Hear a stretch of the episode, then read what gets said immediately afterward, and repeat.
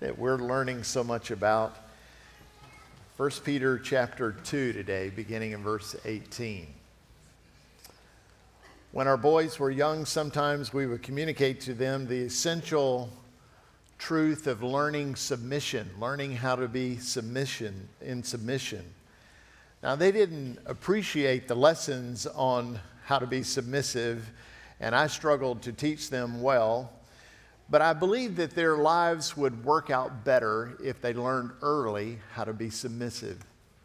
Because there were lessons in life that needed to be learned, and if they were going to be good employees, they were going to be good church members, if they were going to be good followers of Jesus Christ, they would have to learn how to submit. We all have to learn how to submit. The lessons are still continuing today. I, I realize that as we're working through 1 Peter, those lessons are just over and over and over. So, ideally, the Holy Spirit is teaching all of us lessons on submission what it's like to be submissive to the Spirit, what it's like to be submissive to the sovereign God, to the Lord, to the King of Kings, and the Lord over all lords.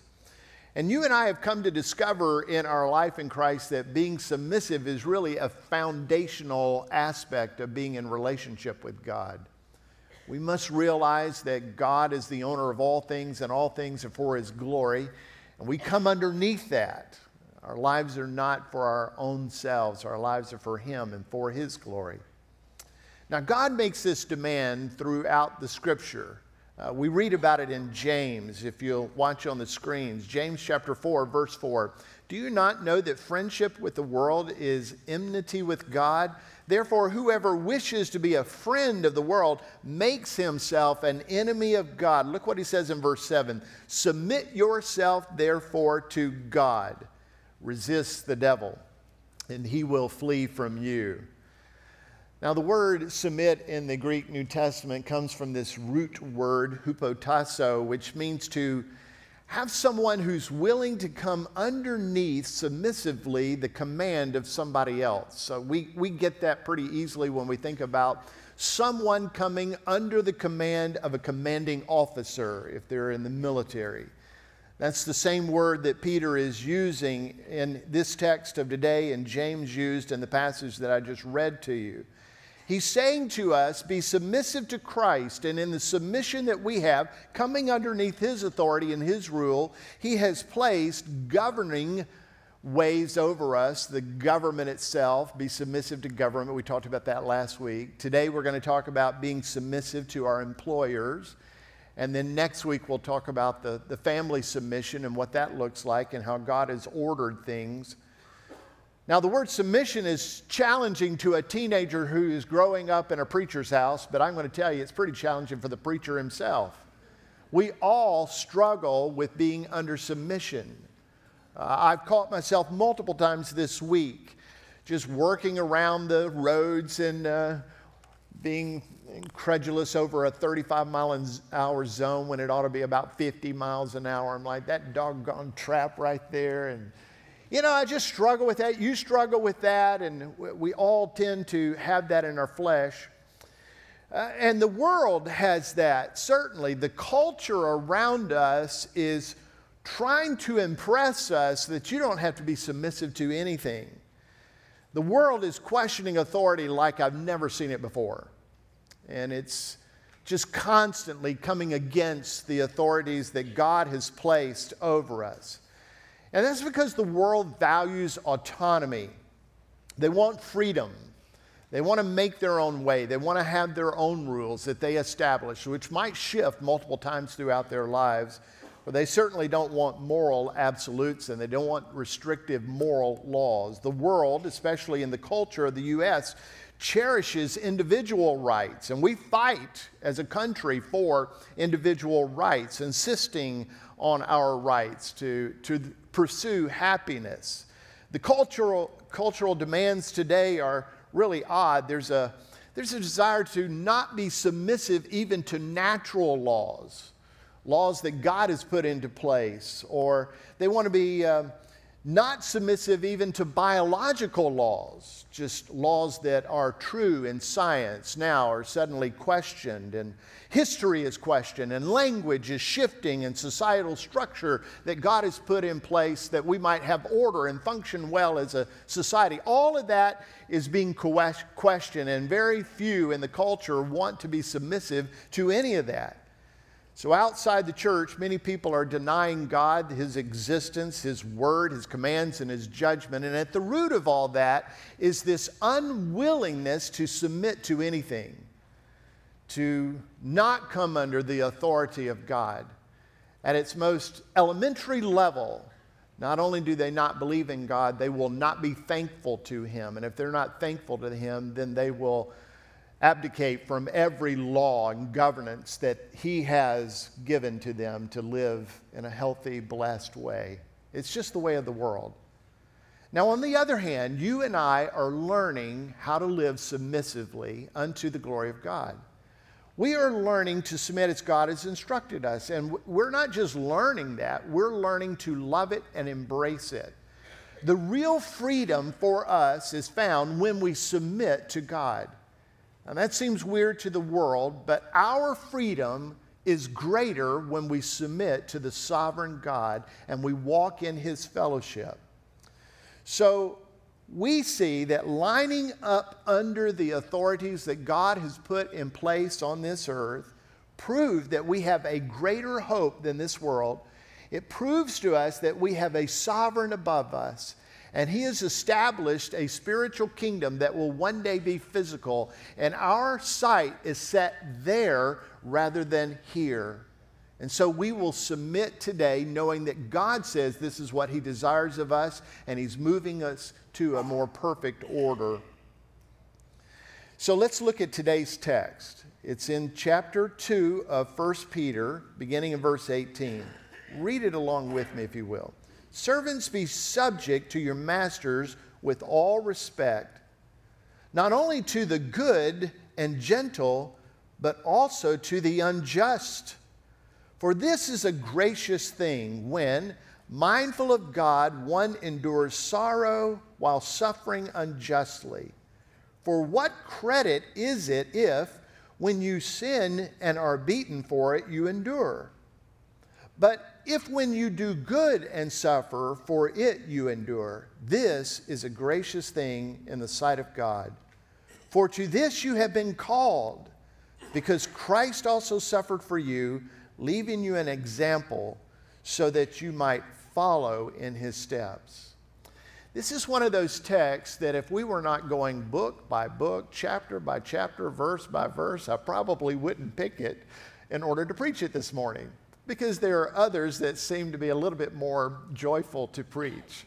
Uh, not that the scripture in any way is subject, it, it, it is not to our fickle likes or dislikes. But this is God's word for us. Now, obviously, if you're like me and you read this text, you, you kind of have a little bit of a struggle with it because when we hear words like servants and master and beaten, uh, we have uh, a history of the 17th, 18th, and early 19th century that is not good. Uh, using those same words. So those words have baggage to us, and we sort of need to unpack that a little bit, take that off, and, and get into the context as Peter has written this. Because on the surface, this doesn't quite compute to us. With the baggage that we have, the historical baggage that we have of American history and really world history, this idea of being a servant to your master who may treat you right or may not treat you very justly, who may beat you, who, who may beat you for doing what is bad or might beat you for doing what is, what is good, and that somehow that in enduring is a gracious thing to God, which could sort of be translated, God is smiling on you. That just doesn't compute. Anybody else with me struggling with that? It's just hard to figure out exactly what Peter is doing in, in writing this. So, before tackling that issue, let me just take some things off the table. Uh, some things that I think are just essential for us to get if we're going to understand today's text. And the first is this that the Bible forbids ever enslaving people. We just need to get that out there. That he is not talking about slavery like what the American history has experienced. This is not in any way talking about that because God absolutely forbids that. In 1 Timothy chapter 1 verse 8, Paul is writing to us about the law and why the law is essential for us and he's basically saying the law is for sinners. It helps to identify sin. Now, let's let's read it. It'll be on the screens for you. Uh, now we know that the law is good if one uses it lawfully. Understand this that the law is not laid down for the just, but for the lawless and disobedient. Hey, by the way, the, the law is not being given for you and me today in our walk of grace in Christ. The law was given prior to us understanding the need for grace and mercy in Christ. The law is identifying sin in our life, uh, it, it helps us to understand the sin that we were born in and the consequence of that and the justice that's required because of it. And so Paul is just expressing that, that it's for the lawless and disobedient, for the ungodly and sinners, for the unholy and profane. I mean, that's a, that's a group of identified people, right? Every one of us were born in that. Every one of us were born in that. And if it were not for us being given new life in Jesus Christ, we would remain in that but to God's grace and glory, He has transformed us by faith in Jesus.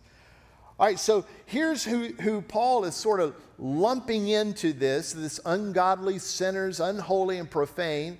For those who strike their fathers and mothers, for murderers, for sexually immoral, men who practice homosexuality, enslavers, liars, perjurers and whatever else is contrary to sound doctrine in accordance with the gospel of the glory of the blessed God with which I have been entrusted. So, an enslaver is someone who captures a person to sell them into slavery. And according to God's word and instruction, slavery in that way is always a sin it's against the teaching of the Bible and the gospel, and enslavers are actually lumped together in this group that Paul identifies as lawless, disobedient, ungodly, unholy, and profane. It's against everything that God stands for and calls for us to live in.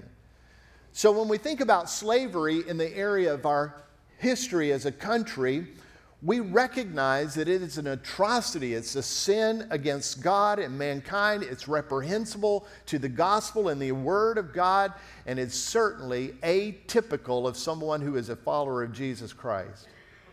It is not to be in, in any way part of our life. But still, we have to ask so, why is Peter talking about servants and masters? Why is this in the New Testament? Why is it written here? And what, what is it with the respect of that?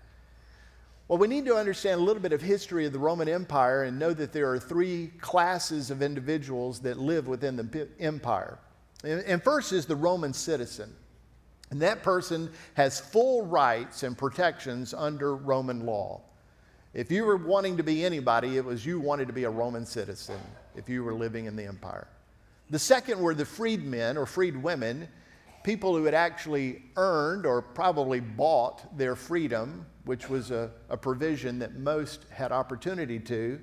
And they would have certain protections in the law that were much more more broadly given. There were some restrictions, like you couldn't hold a public office if you were a freedman in the Roman Empire, but you pretty much had all the, the citizens' rights offered to you. And the third class was the servant class, and that class included mostly foreigners who were brought into the empire in slavery, and they were the ones who worked and managed the households of their master. The word that's used in this particular text is rooted in the same word that means household duty. Uh, so it, it, it stands that the servants were those who worked in the house or in the field, or they managed in some way some aspect of the family life. In fact, you could be a servant as a doctor to the family. And so you could be the one who's out working the field or nursing the family to health. You were a servant in that class. Now, as the gospel is spreading through the Roman Empire and people are coming to trust in Jesus Christ as Savior and Lord and coming into the church, many of those converts were the servant class there in the empire.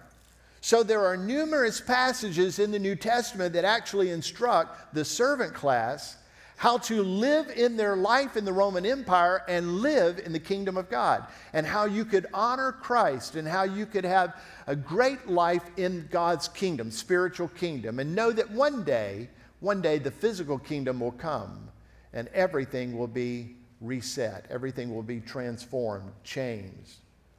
So the position of the servant would remain constant in the empire, but their spiritual position is going to change wildly when they come to faith in Jesus Christ. They would be saved forever, transformed. They would have a spiritual citizenship of heaven. They would have an eternal inheritance that had been granted to them, secured for them, sealed by the Holy Spirit. And they had a oneness with the body of Christ. In fact, you could actually have somebody who was an elder of the church who was a servant of someone who is also a member of the same church. Interesting dynamics there within the kingdom and the church. And so the, the writers of the New Testament are having to deal with those very difficult circumstances. I think this re- reality helps us to recognize that the church is a unified body that's made up of varied members that we are so wide in our diversity of people. Uh, the church should be widely diverse in race. Uh, we ought to constantly move towards that. How do we have a greater expression of the kingdom of God in the worship hour here on Sunday morning? We ought to multiple races, ought to be in congregation and gathering together. We ought to actively seek that. This is the way it's going to be in heaven, and it certainly be should be the way that we picture that today. The diversity of races, the social and economic levels vary in our congregation, and it should be that way. We, we ought to embrace all people of all various strata of living in culture. And we have an assortment of gifts and talents and abilities and skills and experiences. And the Spirit of God is just perfect at bringing us together, a very diverse group of people coming together in oneness. And this is the mantra of the New Testament regarding the church, is it not? I mean, Ephesians declares this, probably one of the greater expressions of what life should be like in the church. It says, There's one body and one spirit, just as you were called to one hope that belongs to, you, to your call, one Lord, one faith, one baptism, one God and Father of all, who is over all and through all and in all. So we are one. And it was the same way in the first century of the Roman Empire, had a very diverse congregation, but they were one in Christ. There was no separation. Now, there's no legal parallel position in the United States that comes alongside of what Peter is writing about here in this text. There's nothing that we have that's legal that directly associates with the servant position of 1 Peter chapter 2. Still, the most common expression of work life in the Roman Empire was that a master servant position. So we can take those same truths that Peter is expressing to that relationship and we can bring them into our most common relationship regarding work, the employer employee, and we can take those biblical truths and apply them in that way as our culture expresses it. And that's what I want to do today. I want to take a little bit liberty to do that and challenge us in our employee and employer relationships.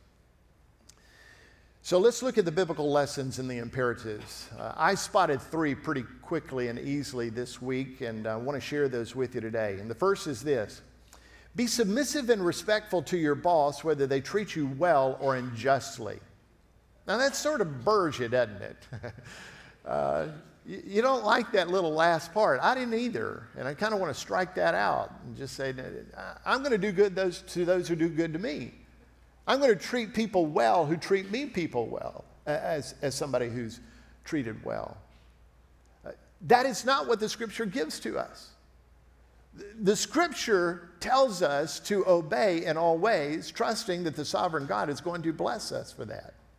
So the scripture says that You and I need to be submissive and respectful to our boss, whether they treat us well or they don't. So, as long as we are employed, we are to be submissive and respectful to the authority that God has placed over us. Now, perhaps every boss or every employer who is hearing that is glad to hear that God makes such a requirement. But let me remind you that you should make it easy for them to do so. Let me remind you that you, as a boss or employer, represent Jesus Christ that you represent the kingdom of God, that you represent this church. And how you associate with your people, the demeanor you have to them, the language you use to them, the way they feel after the conversation that you have with them directly represents Jesus himself.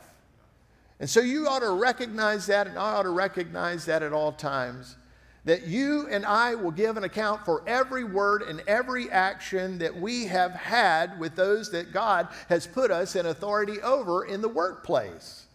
So surely we know that God is so mindful of his chosen people that he's adopted into his family. Surely we know that God is paying significant attention to them and he is recording every detail as it is unfolding. Therefore, we ought to treat our employees well. We ought to treat them with goodness and grace, and we ought to represent Christ in this church well as we engage them. And if you're employed, you and I are told to be subject to our boss and respect them. And if they're filled with the Spirit and goodness, be subject to them and respect them. And if they walk in the flesh and they treat you poorly, respect them and be submissive to them because that's the commands of God. And the Lord makes these commands on us because it is our primary relationship with Him that is being tested. It's not the relationship with your boss that's going on there. It's a greater relationship. It's can you trust and keep your focus on Jesus in the midst of that trouble? Can you believe that He is sovereign? Can you believe that He is the one who will discipline? Can you believe that He will vindicate, that He will bring justice, that He will have a great reset in the future? Can you, can you represent Him well in the suffering? Can you share in the fellowship with Christ in the suffering? Can you do that? And by His Spirit, He says, Oh, yes, you can. You be submissive to me, and I'll work through you. This is your call, this is your vocation. I, I couldn't help but think of just some examples this week. When you think about David and his submission to Saul, who was his king, even though Saul was just brutal to him, tried to kill him on multiple occasions, and yet David was just respectful and submissive to him.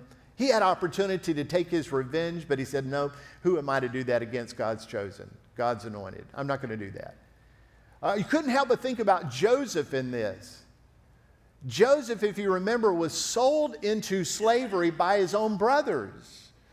And a man named Potiphar bought him. And if you remember, he was the servant over Potiphar, his master. And Potiphar's wife had uh, real interest in, in Joseph, who was a good looking, well built man, the Bible says. And she made prompting to him, wanting him to get into an affair with her, and he was constantly resistant of that rejecting that because he served God and he wanted to honor and respect his master, Potiphar. And finally, she caught him in a position that she could turn the tables of his rejection, and she acted as if he actually forced himself on her. It didn't happen, but she made that false allegation out of her anger for him not submitting to her promptings. And Potiphar had him thrown into jail, and that lasted for years. And you remember all that, and in the midst of that, God is reminding us in that text of Genesis that God was with him, that God blessed him. What do you mean God blessed? God blessed him in the, in the prison. I don't think that that meant that he had royal treatment. No, he's still a prisoner. Still under the submission of the jailer, still under the authority of Potiphar. And of course, you remember the narrative. He was forgotten by people who promised that they wouldn't forget him when they got reinstalled in, or he got reinstalled back into his position. But then over time, a number of years, there was a dream that the Pharaoh had, and, and uh, it was called upon that Joseph would come and share the meaning of the dream. And as that unfolds, Joseph gets put in a very promising position. But I want you to recognize he's still subject to his master. He might be the number two man in charge of the whole country, but he is still subject to Pharaoh. He is still enslaved. And all the while, we get the image that Joseph is respectful and submissive regardless. Why? Because he trusted God's sovereignty. He recognized what people meant for evil, God meant for good, and he would bring life to others, even in this very difficult circumstance. Now, if you're one who studies the Old Testament, which we ought to all study the Old Testament, we realize pretty quickly that Joseph is actually a type of Christ in the Old Testament. In other words, he is revealing to us what Jesus is going to be like when Jesus came to minister here on earth. And so, if you were a Hebrew who was knowing the narrative of Joseph, you would be able to identify Jesus when he came to minister here on earth because you could discover what he would be like as Joseph was like that. Now, you and I look back and we say, okay, that's what Jesus was like when he was here. He suffered persecution, yet was respectful and submissive. If that's what he was like, and all those types were like that, then that's what I ought to be like. So we recognize those truths that though people are treated unjustly and unfairly, they have confidence that God is sovereign, that He will bring things to completion. Now, we would do well not to base our understanding of God's presence and promises based on our experiences. So, if you're in a very difficult workplace and you wonder, where's the presence of God? Stop wondering that. I'll tell you where the presence of God is in the midst of your very difficult workplace. He's right there with you, He is right beside you. He is in the midst of that. The Bible actually says it's like He camps right there by you in the midst of the trouble. We see that throughout the text. So the presence of God and the promises of God are not being weighed based on the fairness and goodness of others who are acting towards us in a certain way. God is with us. So be respectful, be submissive to your boss when they treat you well or when they don't treat you very well. Look at the second thing. Subjective and respectful Christian employees are mindful of Christ as they express grace to their boss. In other words, their thought is on Christ. Our expressions of grace actually come from God pouring grace into us. So, any measure of grace that I give at any time is because God has already given grace to me. He's pouring it. Same thing with love. Any measure of love that we might be able to give is because God has filled our heart with love and He's loved us first. Same thing with mercy, same thing with forgiveness. All the characteristics of God that are available to us and given to us are poured into us and expressed. So, grace is one of those. So Jesus has poured grace into us, and that is the means by which we can successfully be gracious to people who are not very gracious to us. So do not raise your hand because I have staff in this room. If you've got a jerk for a boss, who are you?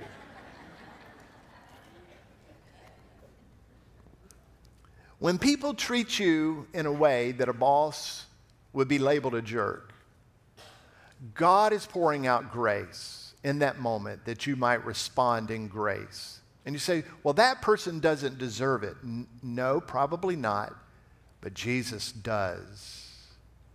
And you're representing him.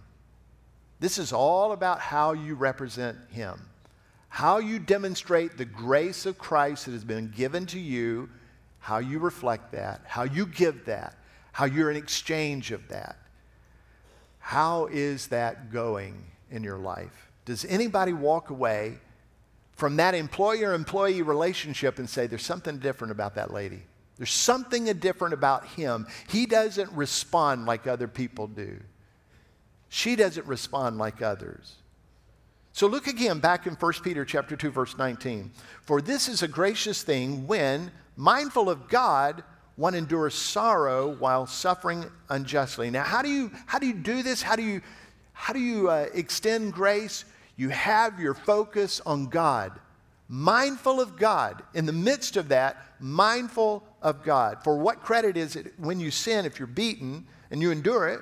Or what, what, what is it when it's good and you suffer and endure. That's a gracious thing. That's what that is. That's a gracious thing in the sight of God. Or let me just identify a few things right here. First, you and I need to look to Jesus at all times, especially when we are experiencing sorrow and suffering, and those come at, at a time when it's unjustly exercised towards us. So if you do something wrong and you have to pay retribution for that, if you do something wrong, you're punished for that, you're disciplined for that. Okay, what, what good is that? You, you deserve that, right? But here the text is saying, when you actually do good and you endure suffering, God has his eyes on you. God is insightful to that. And God is, is in the midst of that. So the world looks upon us and sees a gracious thing when Christian employees subject themselves respectfully to their bosses, even while they're suffering in injustice. And God looks upon us in those demonstrations when we are gracious and He smiles. Now, as I said, some of you have bosses that are kind and considerate, and others have bosses that are the opposite of that. Some of you work in great work environments, and others are in desperate places. However, don't let your boss dictate whether you're going to show God's grace or not. Just reveal God's grace, reveal His goodness, reveal His life, and see how He will bless you in that. We're trusting in the sovereign God. We're, we're recognizing that God is seeing all things, and He will reward us when we respond in the Spirit and the Spirit's nature. And if necessary, he will vindicate his own. He will bring justice. It might be in this lifetime, it most certainly will be in the lifetime to come. You're just trusting in the sovereign God and you're exercising in that. Now, the Apostle Paul wrote similarly about this subject over in Ephesians chapter 6. Watch the screen, if you will. Bondservants, obey your earthly masters with fear and trembling with a sincere heart as you would Christ. If you're one to underline and you're going to look this up in your scripture, you might just underline and circle that. As you would Christ, not by the way of eye service as people pleasers, but as bondservants of Christ, doing the will of God from the heart, rendering service with a good will as to the Lord and not to man knowing that whatever good anyone does, this he will receive back from the Lord, whether he is a bondservant or is free. So here's this broad exercise. If you're free or you're a slave, Paul is saying, do your work unto the Lord, and God will reward you. Just let your boss be Jesus, first and foremost. Masters, do the same to them and stop your threatening, knowing that he who is both their master and yours is in heaven, and there is no partiality with him. So it's sort of laying that out for employer and employee. You ought to be living in a way that you're focused on Christ, and all that you're doing is an exercise of God's goodness in you. So, Christian employees are to perform their jobs unto the Lord, and Christian bosses ought to lead their employees submitted to Jesus Christ. All right, number three. Are you zoning out on me? Number three will help you to zone back in. The invitation is this In salvation, God calls Christians to demonstrate grace amid suffering and injustice. It's our salvation. This is in our call. This is who God has made us to be. Now, a lot of people will say, Oh, you don't want to die and go to hell, do you? Then raise your hand and repeat this prayer after me. Listen, that is so foreign from the scripture. God is saying, if you want to live a life as a bondservant, if you want to live your life as a slave of righteousness, raise your hand and follow me. By the way, you're going to have to pick up your cross and follow it after me. Amen. Be willing to give everything. You say, but I've got rights. So a slave doesn't have rights. We're submissive unto Christ Jesus and all that he calls us to, including the authorities that he's placed over our life, believing that He will reward us faithfully for our obedience, both today and in the future. I was reading John MacArthur's commentary on this section, and it moved me, and I thought I'd just share just a couple of sentences that he wrote. As soon as the Holy Spirit calls people from darkness to light, they become an enemy of the world and a target of unjust and unfair attack as they seek to obey Christ. Paul told Timothy, Indeed, all who desire to live godly in Christ Jesus will be persecuted. Now, here's what he's saying You know why your boss treats you that way? Number one, your boss's heart probably is not regenerated, does not have the residency of the Holy Spirit, is not given to the Word. Right? That's, that's on the table, right? But if your boss is unsaved, the reason why he or she treats you the way that he or she does is because you are a follower of Jesus Christ. And the aroma that you emit is a stinking smell to them. For some who are emitting the aroma of righteousness, it is a sweet smell. And for others, it is the stench of death. What does the scripture mean when it says that? It's meaning it's you are a reminder that they are spiritually dead under the judgment of God and forever separated from Him. You're a reminder of that. Now, for somebody who is reminded of that, they will come against you. And here's what you and I are learning in this text and others God is watching. God sees that. God will reward you. He will, he will give you the reward for the one who is faithful. Stay the course. Just keep presenting Christ. Keep letting the nature of the Spirit come forth in you. Stay focused on Jesus. He is going to bring everything to bear. He will account for everything. So, why does it honor and please God to see us responding in grace to people who treat us unjustly or unfairly? It's because it's our call. It is our vocation, and it pleases God to see us walk in that. Now, look, this idea of godly suffering just flies in the face of false teachers who are on TBN. It's just completely opposed to what they preach and the prosperity and the health and the wellness that they proclaim comes in salvation. And I guess in some way they're right that health and prosperity and and blessings and, and, and all that wellness that it comes, they've just got the wrong kingdom in mind. It's going to come in a kingdom that is yet to be brought forth in a physical way. It's not for today. The call of salvation for today is a call of suffering. You, you are a bright light to people who love darkness, and that causes suffering. You are truth to people who love lies, and that causes suffering. You are a representative of the Most High God that demands all people acknowledge and be thankful to Him and be submissive to Him. And because you represent Him, it will cause you suffering. Jesus said, Stay focused. Keep your eye on me. Listen to my call. Come under the submissiveness of the call, and you will represent me well. Again, the Apostle Paul, this time in Philippians chapter 3, writes these words, which will be our closing words. Indeed, Paul says, I count everything as a loss because of the surpassing worth of knowing Christ Jesus my Lord. Now, if you're thinking about suffering, you will not find a better poster child for suffering than the Apostle Paul. I mean, he, he gave out suffering before he came to Christ. He was a great persecutor against the church. He brought more havoc and pain and suffering and death on the church than any man that I, well, I shouldn't say any man that I would know about, but there are others. Uh, he was up there on the scale. So he was a persecutor, and when he was saved, you know what God told him? I'm going to save you so that you will know the fellowship of suffering you're going to be persecuted your entire walk with me. We are not any different. Paul says, I count everything at a loss. I, I, would just say, everything in my life is a loss as long as I have this great surpassing knowledge of Christ Jesus. So, the blessed life, the healthy life, the prosperous life, all that, he says it's a loss. And I'm okay with that because I know Christ. I know him well.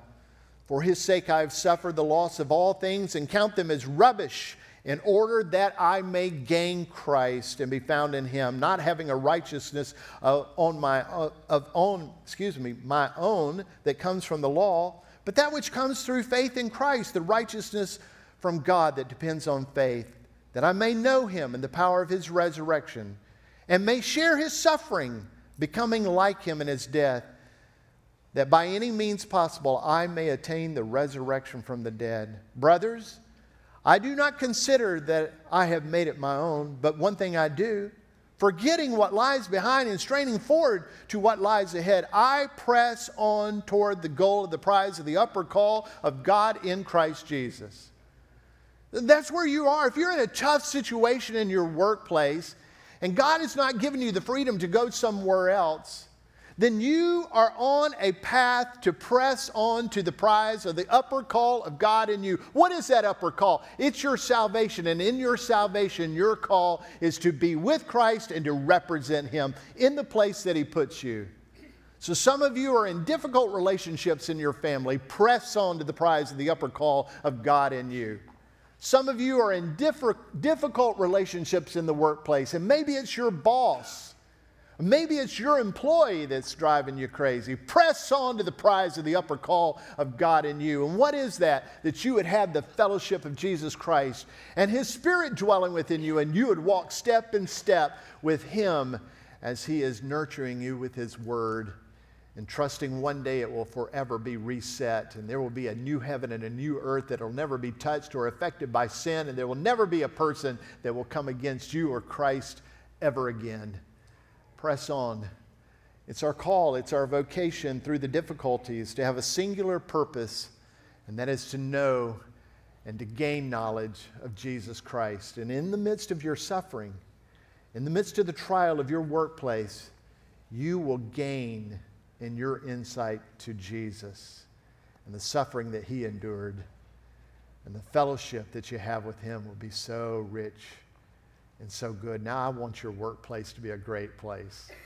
I, I wish you all could experience the atmosphere that we have working here at this church, but I realize that we're in a bubble.